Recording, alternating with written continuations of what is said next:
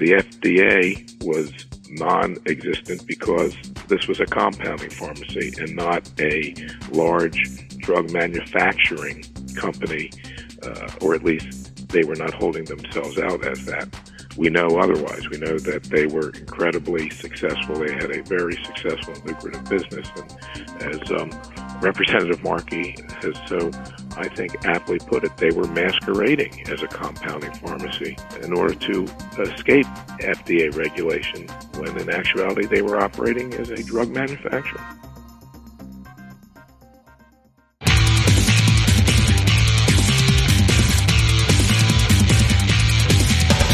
This is Lawyer to Lawyer, the award winning legal podcast with J. Craig Williams and Robert Ambrogi.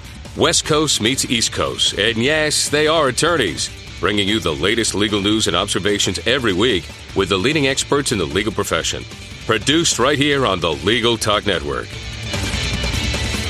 Hello and welcome to Lawyer to Lawyer on the Legal Talk Network. I'm Craig Williams, coming to you from Southern California, very sunny Southern California. I write a legal blog called May It Please the Court and have a book out called How to Get Sued. We'd like to take this time to thank our sponsors, Clio, a web based practice management software program for lawyers at goclio.com. And as many of you know, normally my co host Bob Ambrogi would be talking at this point, but he's off this week. So here we go. A meningitis outbreak has put a sense of fear into many people across the United States. The New England Compounding Center, NECC, a pharmacy compounder based in Massachusetts, shipped out tainted medications to 23 states, resulting in a national fungal meningitis outbreak. These steroid shots were intended for people suffering from back and neck pain. The mishap has resulted in 23 deaths and counting, with 294 reported cases and many fearful of their health. On the NECC website, there is a statement on the recall and a link for information to the FDA. There are developments daily. A federal criminal investigation has been launched. Massachusetts has revoked NECC's pharmacist license, plus, various hospitals have sent out warnings to patients about a heart drug produced by NECC. And NEC has shut down operations and recalled all products. Today on Lawyer to Lawyer, we're going to be talking about the litigation stemming from the meningitis scare, the FDA, the CDC, and all of this regulation. And to help us do that, joining us now is attorney Michael F. Barrett. He's a personal injury attorney from the firm Saltz, Mongeluzzi, Barrett, and Bendesky. PC. Michael focuses on medical malpractice, professional negligence, civil rights, and a broad spectrum of other civil litigation cases in Philadelphia, Pennsylvania, New Jersey, New York, and the District of Columbia. A champion of medical malpractice victims, Mr. Barrett is committed to raising the level of care provided by healthcare providers. Welcome, Michael Barrett. Thank you. Pleasure to be with you. And also joining us today is I. Glenn Cohen, Assistant Professor of Law and Co Director of the Petrie Flom Center for Health Law Policy, Biotechnology, and Bioethics at Harvard Law School. Professor Cohen is one of the world's leading experts on the intersection of bioethics, sometimes also called medical ethics, and the law as well as health law. He also teaches civil procedure, and he will be with us for a portion of our program today, the beginning portion. So, welcome to the show, Glenn. Thank you so much for having me. So, Glenn, let's start with you. Uh, can you kind of give us a brief overview of what's been happening with this meningitis uh, scare or issue that's been going on across the United States? Well, yeah. So uh, it involves compounding pharmacies, right, and steroids produced by the compounding pharmacies that have been linked to a meningitis outbreak. And we've seen a raft. I don't know what the number is now. Maybe it's 10, 11, 12, 13 lawsuits uh, getting filed around the country basically trying to sue uh, the compounding pharmacy as well as, in at least one case out of Illinois, I think, uh, the prescribing physician and some others, uh, trying to sue them for uh, violations, mostly medical malpractice. And Michael, uh, what's a compound pharmacy? Well, that's a very good question, and that's what we're all trying to understand. Uh, a compound pharmacy or these compounding pharmacies are pharmacies, and I use that word loosely, that are supposed to uh, reprocess drugs on a large scale to fit patients' needs. Uh, they are uh, supposedly boutique, specialized uh, businesses. Um, the problem here is that uh, NECC was far from that. While it may have started out as a uh, simple mom and pop compounding pharmacy, it morphed into much more than that.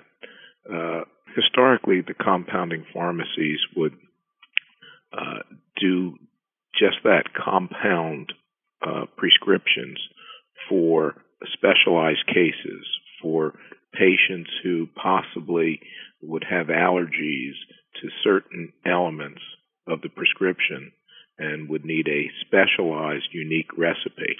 Um, they were limited in scope. In fact, NECC started out uh, being a very small company with uh, two pharmacists.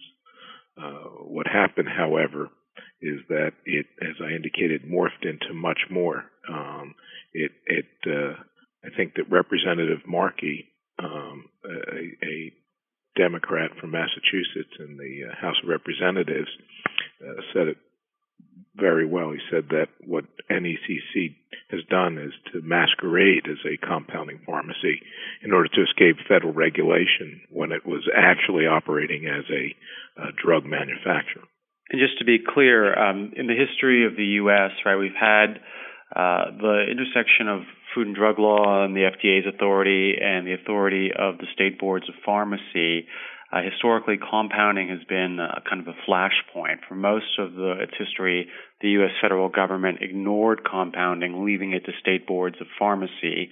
But then, starting in the 1990s, there was sort of an increase in the popularity of the practice and also increases in the awareness of risks.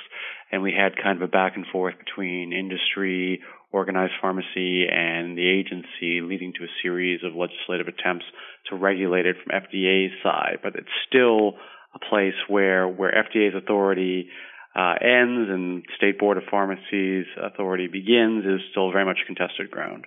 Well, and is it really that the State Board, the Massachusetts State Board of Pharmacy, was regulating NECC?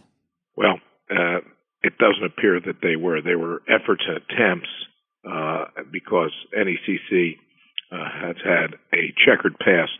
Um, they have been subjected to claims of similar type earlier uh, in this century, and for reasons which at this point remain unclear, um, they were able to uh, get by that and get past that without any um, uh, discipline being assessed without any penalties, without any uh, uh, consequences such as there are now. But I think uh, Professor Cohen's absolutely correct. Uh, uh, a true compounding company would be subject to state law, state regulations, while a drug manufacturer would be subject to the FDA. this became much more and was able to, uh, I think, work and serve as a uh, drug manufacturer, a, a drug company uh, that was in essence unregulated. How, how widespread is this? I mean, are there compounding pharmacies across the country? Is this a is NECC a, an unusual thing, or is this something that's very common? I mean, there are definitely compounding pharmacies across the country, and there actually have been F- prior FDA enforcement actions against some of them. And just to give you a list, this was from a report FDA did in the early 2000s, for example. Um, there was a case involving fentanyl lollipops. Believe it or not, that's what they call it. Uh, and F- FDA in New Hampshire inspection tried to shut them down. There was a case about a compounding pharmacy in 2002 in South Carolina involving uh, I'm going to pronounce this incorrectly, methylprednisolone acetate. Uh, there was a warning letter to a California pharmacy also in 2002. So there have been a, a history of regulatory actions, and as I said, really, uh, farm, pharmacy compounding took uh, took increasing prominence as an industry starting in 1990s. And I don't have the numbers in front of me. My impression is that this has been a, pr- a pretty steady practice of growth. Well, Michael, let's talk about the lawsuits that are going to be filed against NECC by the individuals, uh, wrongful death, and I'm assuming some uh, some type of professional negligence. What's what's happening on that front? Presently, we have uh, filed three lawsuits in the Superior Court of New Jersey in Cumberland County. Uh, I am presently representing approximately 20 victims Uh, we will be filing one, if not two more today. I anticipate and expect that we'll be filing uh, at least 15 separate lawsuits for and on behalf of, of these victims. Uh, all of these individuals, uh, regrettably, were exposed to the uh, fungal uh, meningitis, to this contaminant. Um, they have all suffered symptomatology of meningitis. They have, uh, most of them required spinal taps. Um, the uh, spinal taps have come back in different uh, states and types, some uh, with greater findings of white blood cells, therefore indicative of an infection, others less. Um, it's an epidemic. Uh, the calls, we are fielding calls 24 7. Uh, I think that the estimates for the amount of exposure to this contaminant are low. Just out of curiosity, what are the symptoms, the medical symptoms that people are seeing as a consequence of exposure to this particular drug? Well, what, what we're seeing is that um, there have been fevers, photosensitivity, uh, localized pain, headaches, slurred speech, uh, a, a symptom described as a heavy tongue, uh, stiffness uh, in the neck, um, and of course the the uh, most severe symptoms are paraplegia, and of course there's been death, uh, chills, vomiting, uh, and the overriding mental and emotional anxiety. These folks uh, are living under a, a, a, black cloud. They don't know whether their symptomatology is going to get worse, uh, if they're going to get better. Uh, most of them seem uh, to not be getting better. They report having these symptoms for a significant period of time. And we're also finding that the initial estimates for the incubation period are are low. Um, it, some of these symptoms are um, being realized more than four weeks after the the uh, initial injections. And if, if, if, I might ask actually a question of my, my learned friend on the other side of the telephone, um, I'm curious whether you've thought about pursuing any class wide relief, class action relief, and also whether you anticipate NECC removing the actions you are filing to federal court. Well, what um, Professor, what, what we have done in these cases is that we have included the uh, medical centers, hospitals, and physicians.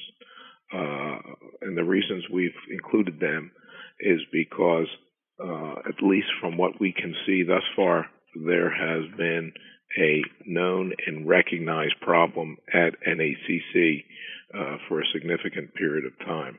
Uh, going back to at least as early as 2006, and there are problems that have gone back as far as 1999. And our concern is that the uh, hospitals, the um, centers where these medications were given, and the physicians uh, knew or should have known of the problems that were occurring at the compounding pharmacy. Um, back in, in 2006, for example, there's a report of inadequate documentation and inadequate process, inadequate process controls involving sterilization at NECC. Um, many of these uh, injections were given early uh, this past summer, and patients began to develop symptoms, and despite that, uh, the physicians continued to be given to the same patients and other patients uh, until uh, the beginning of the fall. So um, we have reason to um, include the defendants, the, the medical defendants in our cases, and uh, we intend to um, proceed with discovery to determine uh, the amount and extent of their knowledge. As our clients are from uh, New Jersey, all of them, and these defendants are that'll block uh, removal. Yeah, local. The, these cases cannot be removed to federal court at this time.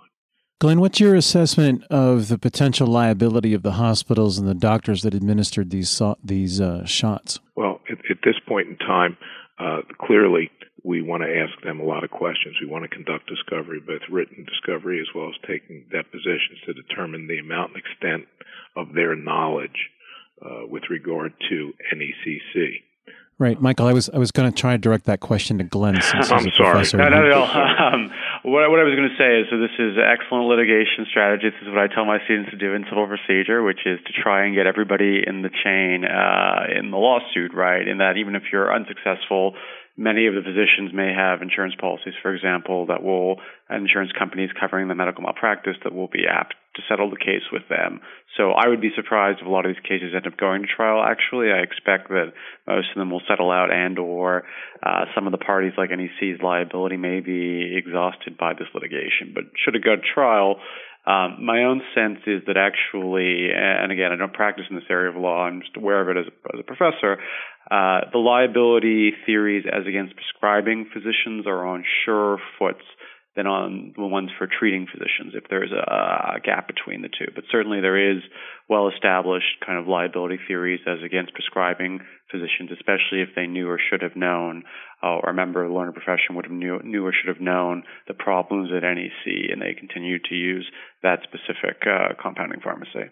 And Glenn, I know you need to be off early, and we're just about reaching that point for you. So, what I'd like to do with you is is kind of get some overarching uh, thoughts about this whole situation, your kind of summary of the situation, and then your contact information for our listeners to to uh, reach out to you. And then Michael and I will finish up with the program. That's sure. That sounds great. I mean, so my overarching question, I think a lot of people are asking, is how did this happen and why did this happen? Where is the failure? So obviously there are failures.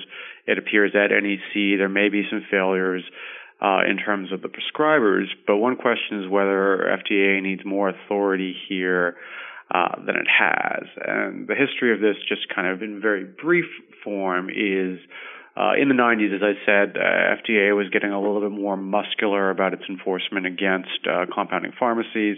There was a question about whether it really had the authority to do it or not. Uh, Congress in 97 passed the FDAMA, the Food and Drug Act Moderniza- uh, Agency Modernization Act, that kind of gave it the authority and also sort of carved out uh, a list of factors FDA would look at in terms of whether it would go after a compounding pharmacy versus leaving regulation uh, to the states. In 2000, in the early 2000s, the Supreme Court uh, heard a challenge to a part of that act relating to advertising. Um, and held it unconstitutional as to one piece of it. And there's been a, a, a, continuing legal dispute about the severability of that piece of the statute with the rest of the statute. Uh, although FDA still takes the position, and I think correctly so, that it has authority over these compounding uh, pharmacies, and it has a, a, guidance document that it reissued in 2002 to that effect. So my own sense is a lot of the public discourse is about does FDA need more authority? Congress is having hearings.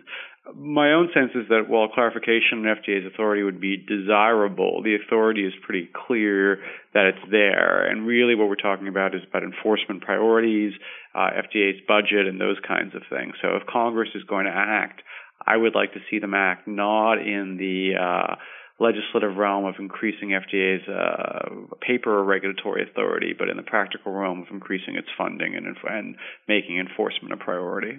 And your contact information if our listeners would like to reach out to you. Sure. Uh, you can find me on the Harvard Law website, and my email is igcohen, igcohen at law period harvard period edu.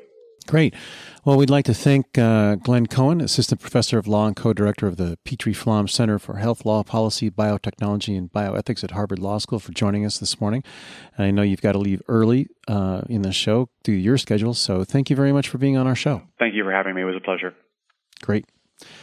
Now, Michael, let's. Um, let's visit this issue again. Just we kind of briefly touched on the release of documents by uh, the state of Massachusetts that NECC escaped harsh sanctions in 2004 and again in 2006, apparently for repeated violations.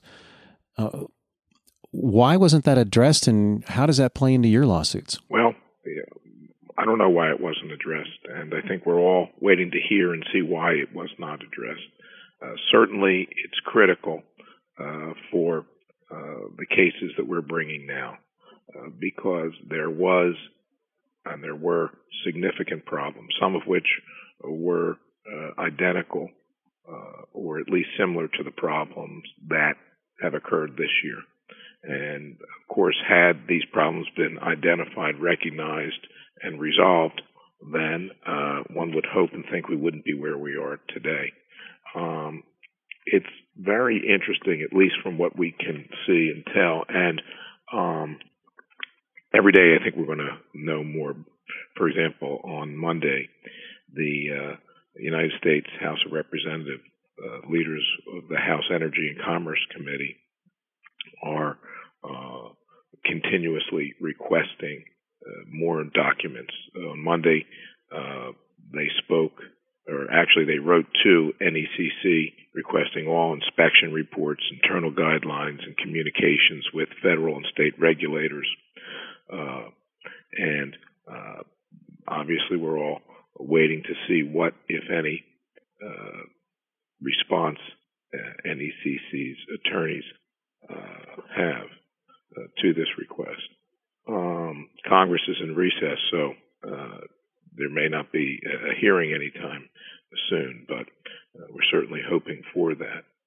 Um, the concern is that this conduct may have been occurring for 10, 15 years. And uh, uh, there are reports that the two principals of NECC were basically able to uh, talk uh, themselves and their company uh, out of trouble uh, with the state of Massachusetts Pharmacy Board. and that initially there are reports that the Pharmacy Board proposed sanctioning NECC in 2004 with three years of probation and a public uh, reprimand. Uh, and this was in response to allegations that the pharmacy violated accepted standards for compounding the same exact drug that is uh, the subject of the fungal meningitis now. It's the same steroid that's uh, linked to the current outbreak. Um, but nothing happened. Two years later, the board apparently agreed to a non disciplinary settlement with NECC and agreed not to report the agreement to the National Association of State Boards of Pharmacy or any other outside agencies. And uh, it's reported that NECC's lawyer uh, pleaded with the board not to issue a public rep- reprimand because it uh, uh would have put the company out of business. Um, in 2004, pharmacists in Ohio and Wisconsin complained to the board that NECC and its chief pharmacists were soliciting out of state prescriptions for office use and using a form that was not approved by the Massachusetts Department of Public Health. Uh, the same year, the board issued another advisory letter to NECC noting that it had received a complaint from a uh, concerned Texas pharmacist about products being solicited by uh, one of the principals of the company. And an internal investigation revealed that NECC was offering an eye treatment and improperly included promotional material and terminology in the advertisements. Um, obviously, they were playing fast and loose, and they were able to do so because uh, there was no strict uh, regulations here. Uh, the FDA was non existent because this was a compounding pharmacy and not a large drug manufacturing company, uh, or at least they were not holding themselves out as that. We know otherwise. We know that they were incredibly successful. They had a very successful and lucrative business. And as um, Representative Markey has so, I think, aptly put it, they were masquerading as a compounding pharmacy in order to escape FDA regulation when in actuality they were operating as a drug manufacturer. Well, it's time for us to take a short break. We will have much more on the meningitis scare and regulations when Lawyer to Lawyer returns right after this.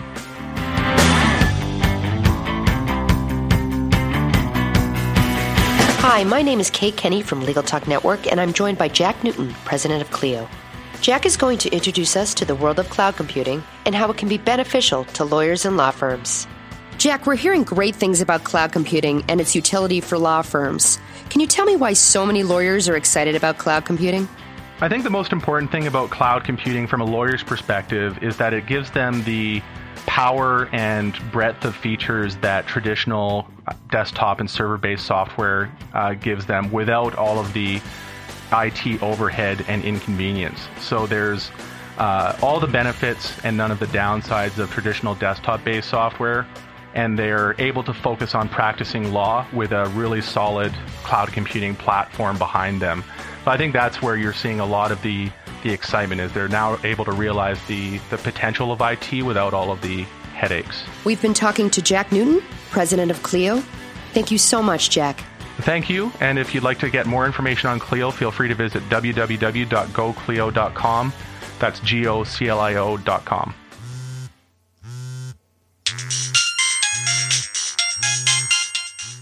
It's the office calling again. Don't answer it. Why not? I'm listening to Legal Talk Network podcasts to get my CLE credit in West Legal Ed Center. Oh, yeah. I need to do that too. Where do I find them? It's easy. Just go to LegalTalkNetwork.com and pick a program for CLE, click on it, and start listening. Or go to WestLegalEdCenter.com and choose from any of the Legal Talk Network programs available for CLE. That's perfect. The office can wait. We're glad you're listening to Legal Talk Network. Check us out on Facebook, Twitter, and LinkedIn too.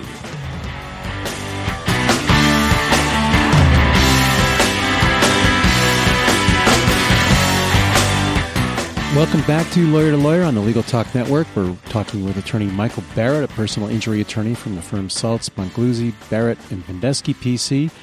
In the beginning of the program, we had Glenn Cohen, Assistant Professor of Law and Co Director of the Petrie Flom Center for Health, Law, Policy, Biotechnology, and Bioethics at Harvard Law School. But Professor Cohen left early. So, Michael, let's um, switch back to uh, something that you mentioned about these this fungal meningitis physically, how does a fungus get into a medicine? Is this just uh, like it does at your house? It's just sloppy uh, cleaning and, and sloppy care.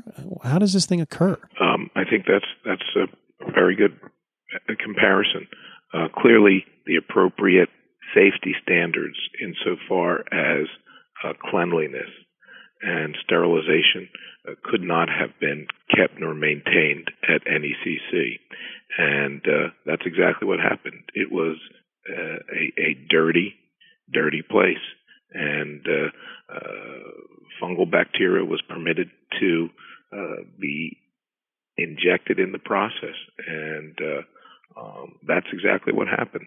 The standards that uh, are required of a drug manufacturer because that's what they were doing here. They were manufacturing uh, these steroids and they were shipping them all over the country, as we know. Uh, they were doing it as cheaply as possible. And I think that's what we're going to find that NECC was able to uh, undercut the market and sell their product for much less. And that's why uh, the practices purchased it because they were able to undersell uh, their competitors. And there's a saying, you get what you pay for. And unfortunately, uh, um, that's what happened here. And the people who are, are clearly most prejudiced are the people who are totally innocent, and that's uh, uh, the patients, my clients, who uh, would go to their doctor and would certainly expect that whatever medications were being injected into their bodies were safe. You know, it, it sounds from what you and Professor Cohen said that there is a, a lack of regulatory uh, oversight, and particularly here by the Massachusetts uh, Board of Pharmacy. But you know, given sovereign immunity, what type of liability does the state have for this? Well, that's you know the the, the state, the FDA, the state of Massachusetts, uh, uh, the regulatory bodies. Uh, unfortunately, uh, it's very, very, very difficult uh, to to sue them or to blame them. But but here, um, while we all rely and depend upon governmental agencies such as the FDA or our uh, own state or commonwealth uh, departments of health, um, the the greater responsibility here uh, lies with the um, folks, the people who are responsible for the creation of these tainted medications placing them into the stream of commerce and um, using them uh, and and giving them or providing them to to uh, innocent patients. What can consumers do to protect themselves against this type of thing? I mean, you know, I, I recently went to my doctor and got a, a steroid shot uh, to deal with a, a little bit of a rash uh, from an antihistamine standpoint, and you know, I don't know what kind of medication they get, where they where they got it from. How am I supposed Sure. to deal with that as, Sure, a, as an individual is potentially getting this shot? Well, I don't think uh, until now you or I would, would think about that because we would rely and trust our healthcare providers. We would hope that our healthcare providers uh, uh, purchase medications that are being uh, prescribed to us or injected into our bodies uh, from reputable uh, companies and that they have done some type of investigation in that regard. Uh, clearly, when a physician prescribes medications for you, they have uh, some familiarity with the type of drug, the drug mechanism, and the manufacturer of the drug. Here, you would hope and expect that that same conduct would be exhibited. Apparently, it wasn't, though, and that's why we've included the um, uh, physicians and uh, the hospitals and the practices in here. And as I said, I think we're going to find that uh, uh, the reason why, or certainly an, uh, an overriding reason why, um, NECC uh, was was so successful, and that uh, so many uh, physicians and and uh, uh, hospitals and, and practices purchased from them was because uh, they were the cheapest. Well, Michael, it's uh, we've just reached the end of our program, so it's time to wrap up with your final thoughts and your contact information. So I'll turn the mic over to you now. Sure. Well, I just want to thank you so much for permitting me to be on your program today and to be with your audience nationwide. It's a great honor and privilege. Uh, I've been practicing for uh, uh, 28 years in the realm of plaintiff's personal injury, and uh, uh, I view it as a an honor and a privilege to represent uh, innocent victims as I have and as I am in these cases. I can be reached at my firm, Saltz, Mongeluzzi, Barrett, and Bendesky. Uh, my contact information, my email is mbarrett, B-A-R-R-E-T-T, b a r r e t t at S as in Sam, M in Mary, B in boy, B in boy, dot com. Great. Well, we very much appreciate you being on the show today and want to thank you for your participation. And this is certainly a, a troubling issue for a great number of us uh, that worry about you know our medical treatment and, and how it's handled and how the, the drugs that we use are, are actually made and, and uh, injected into us. So something to be aware of and be careful of. Uh, and hopefully the people that have been injured uh, get better. And, and we express our sympathies to the family members and friends of those who have lost their lives to this unfortunate uh, incident. So, Michael, thank you very much for being on the show today. Thank you. My pleasure. And we have an announcement to make here from the Legal Talk Network and from uh, Lawyer to Lawyer, and that is that after seven years, uh, the Legal Talk Network has uh, run out of funding, and as a consequence, we will be terminating uh, our podcast, the Legal the Legal Talk Network, all of the Legal Talk Network podcasts, and in particular, our podcast, Lawyer to Lawyer, after being the longest running podcast on the internet anywhere after seven years, uh, will be shutting down next week. And I'd like to read a statement to you from uh, our executive producer and, and Legal Talk Network owner, Lou Reeb. Um, she says, I want to thank listeners for their loyalty over the last seven plus years and hope they found the content useful, interesting, and even sometimes entertaining. We started the Legal Talk Network with Lawyer to Lawyer as our first podcast back in 2005. Our vision was to create an online forum for creative and timely legal news and information and discussion format for legal professionals. We developed a broadcast style and new media delivery of legal podcasts, and the audience responded. Legal Talk Network grew to 15 regularly produced and published legal podcasts. The high quality of our program set the mark for all others in the legal profession, and we're very proud to have been a part of this new media initiative and the legal community for so long. Lawyer to Lawyer, our flagship show, has been the longest continuing running legal podcast anywhere. In fact, I think it's the longest running podcast. The content's always been our top priority. We've had extremely interesting topics on Lawyer to Lawyer, ranging from the Supreme Court, important civil and criminal cases, to social media for lawyers. Couldn't even begin to name all the subject areas we've covered. And we've had important guests on Lawyer to Lawyer, many of whom are world class legal experts in their fields. Lawyer to Lawyer has been recorded and published religiously every week with great work from the Legal Talk Network staff of producers and technicians, led by Kate Kenny and Mike Hockman, along with our expert hosts, Bob Ambrogi and Craig Williams, dedicated professionals and now good friends. Lawyer to Lawyer has been nothing but stellar in every way. It's unfortunate, but the funding for Legal Talk Network has run out. Our last program will be recorded and published next week. You'll be able to listen to all Legal Talk Network podcasts until the end of the year. We thank you for listening and being a part of our community. And we especially want to thank Luann Reeb and her earlier partner, Scott Hess, for starting up the Legal Talk Network and working with Bob and I to host Lawyer to Lawyer all these years. Bob and I are very uh, saddened, disappointed that the show will be coming to an end because we tremendously enjoy visiting with each of you each week. And we want to express our gratitude to all of our listeners and all of our guests over the last seven years for participating in the show. So tune in next week for our last show. We want to remind you that you can still get West CLE credits through West Legal Ed Center for listening to select Legal Talk Network podcasts. Go to Legal Talk Network and click on West Legal Ed Center. You can also find all Legal Talk Network shows on iTunes, as well as this one from Lawyer to Lawyer. And we will be back again next week for our last show with another great legal topic. So when you want legal, think Lawyer to Lawyer. Thanks for listening. We'll see you soon. The views expressed by the participants of this program are their own and do not represent the views of, nor are they endorsed by, Legal Talk Network, its officers, directors, employees, agents, representatives, shareholders, and subsidiaries. None of the content should be considered legal advice.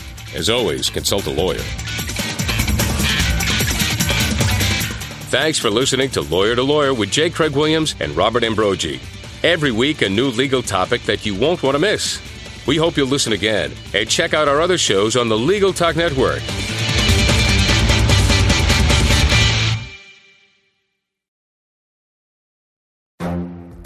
The Lunch Hour Legal Marketing Podcast, your resource for the tips and tactical advice you need to grow your business. Plus, keep up with the news and commentary you crave to stay one step ahead. It's hosted by me, Guy Sakalakis. And me, Conrad Saam. Every other week, we break down the issues holding back your marketing strategy and talk about the changes you need to be prepared for. Check out the Lunch Hour Legal Marketing Podcast wherever you get your podcasts or on YouTube.